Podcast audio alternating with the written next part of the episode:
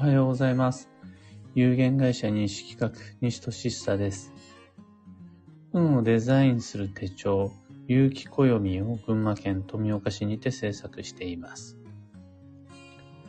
今日の暦は2022年4月の12日火曜日。助走の4月の8日目。あっという間に1週間以上経って、ぐるり8日目になりました。土曜まであと5日、季節の変わり目の不安定な土曜シーズンを迎える前、この残り5日間の中で、どれだけ準備ができるか、センスを試されます。火の運勢は計画、事前に手順を練る。あらかじめの下調べや準備が運の是非を決めます。幸運列詞はひじき。煮物でも炊き込みご飯でもサラダでもひじき。回転寿司へ行くならさより、タイ。焼き物やカルパッチョでも OK。ご参考までに。さてさて、今朝のお話は、運勢の周期性、人生は循環し繰り返す、です。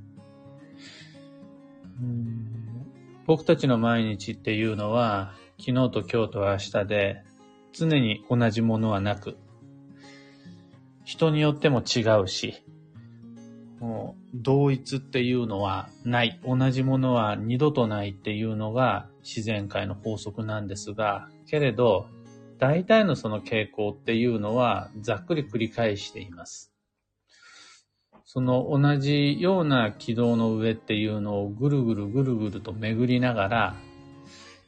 実は同じ人生なんだけれども、その違うというか、繰り返している。この人生の反復性、周期性っていうのを把握することができていると、来年の春に備えることができたり、今度の夏はもうちょっと上手に過ごすことができたり、自分の失敗パターンっていうのを自分で把握することができるようになったりします。例えば、わかりやすいところで、曜日を軸に循環する運勢っていうのが7日周期。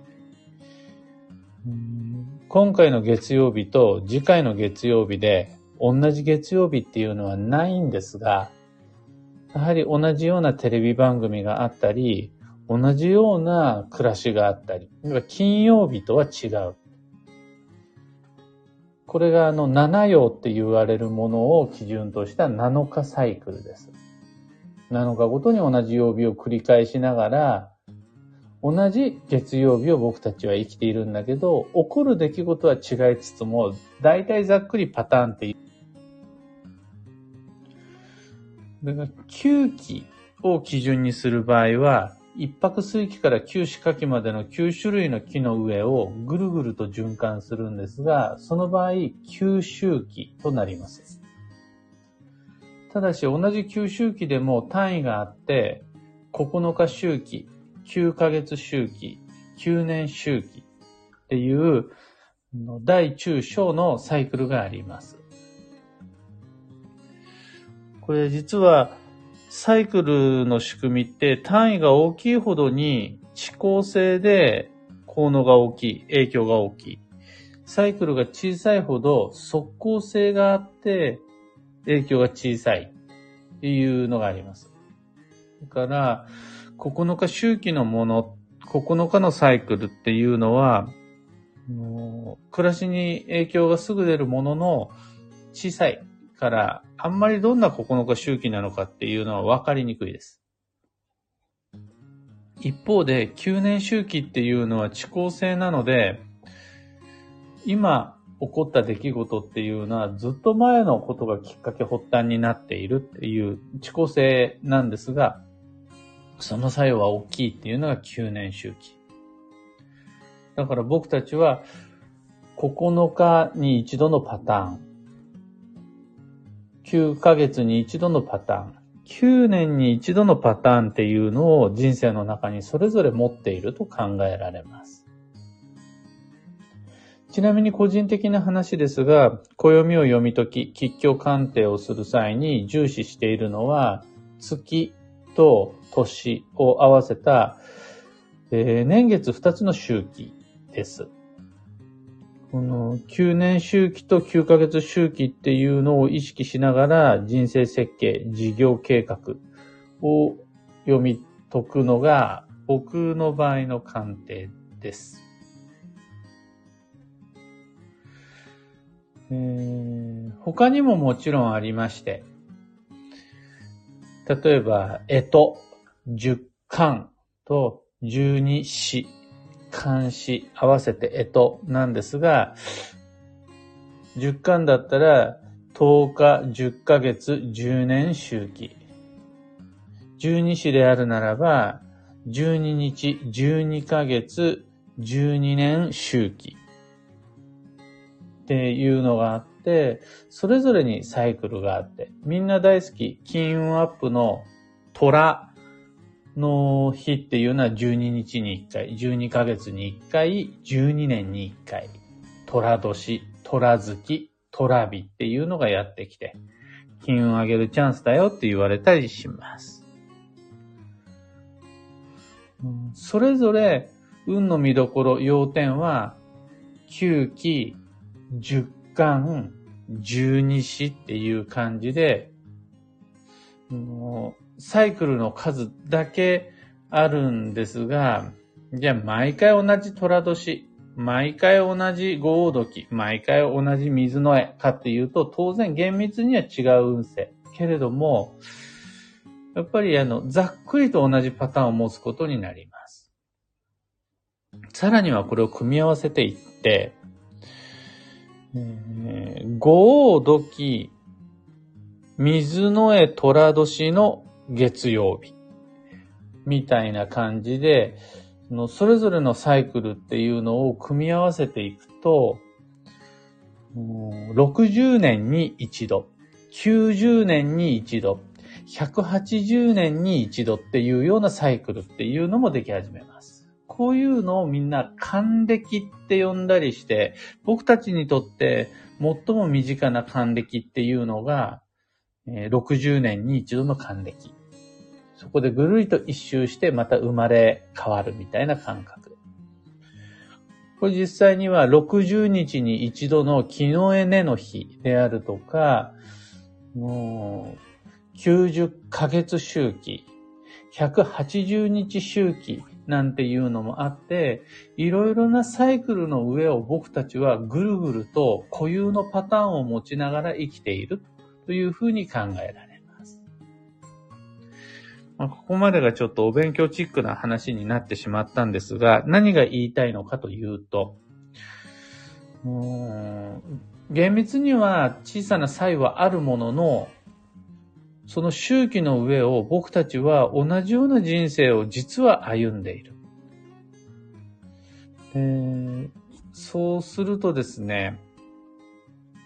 暦を開くことで、今日は、今月は、今年はどういう流れになるのか。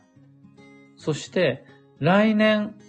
来月、明日はどんな未来が待っているいるのかっていうのを完全に読解し言い当てることは難しいんですが、ざっくりとその目安として把握することができるようになります。この基準となる周期が分かると、今度何が分かるかっていうと、その年に、その月、その日に、自分は大体どんな風に過ごすという傾向を持っているかが見えてきます。分かりやすいので、また曜日に戻ると、大体自分の月曜日はこんな感じ。大体自分の4月ってこういうパターン。いつも夏はどうやって過ごす？お正月はこれが自分のライフサイクル。みたいな、皆さんご自身のパターンも持ってるはずなんですね。で、それは何の上でいるかっていうと、お正月っていう一年に一度のライフサイクルがあるから、そこでの自分の固有の傾向っていうのが見えてくるし、自分の仕事みたいなものがあるから、その定休日を中心に、何曜日は何してる、何月ぐらいはどんな感じっていうのが見えてくることになります。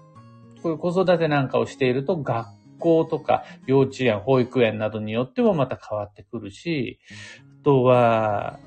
その、街で生活していると、イベントであるとか、お祭りであるとかっていうのが自分の周期にかかってくる場合もあります。この、確かに厳密に言うと人生は毎日、毎月、毎年違う。それはその通りなんですが、それをもうちょっと高い視点、広い視野からざっくりと把握することで、大きな周期っていうのを見つけることができるし、その周期がわかると、そこで自分はどんな良いパターン、悪いパターンを持っているかがわかる。そうすると、次の時もその軌道の上に乗るんですね。これがわかれば、良いサイクルっていうのは上手に伸ばしながら、悪いサイクルに乗った時に気をつけるっていうことができ始めて、この自分固有の吉祥サイクルっていうのを把握するために暦を開くという感じです。えー、慣れるまではなかなか難しいかもしれないですが、暦の最も基本的な特性であり、絶対的ルールが循環サイクルです。再び巡ってこないものっていうのは掲載してはいけないというルールがあります。このサイクルを意識することによって、自分にとっての水曜日、自分にとっての4月、自分にとっての虎年っていうのが見えてきます。きっちりと本当に細部にわたるまで綿密な計画っていうのを練る必要はありませんが、自分にとってのサイクルっていうのは、いつも頭のどこかで意識しながら過ごすことができると、朝のサイクル、週始めのサイクル、月末のサイクルなどの中で、より良い自分のパターンっていうのを育て、作っていくことができます。今朝のお話はそんなところです。最後お知らせを毎年5月5日から有機暦先行予約限定セットのご注文受付が始まります。これはきっちり8月の8日までの期間限定販売で、8月9日以降は、えー、僕の強い権限を発揮して、あの一切の例外を認めません。その代わり、ものすごくお得な限定セットになります。送料無料、発売日より早く、特別価格でっていうやつで、500円以上お得です。いつも8月9日以降に間に合わなかったっていうふうに残念に思ってもらえることが、まあ、多々あるので、ぜひとも5月5日から8月8日までの3ヶ月間の中で吟味をしてのぴったりの先行予約限定セットご注文いただけると嬉しいです。よろしくお願いいたします。それでは今日もできることをできるだけ、西企画西俊久でした。いってらっしゃい。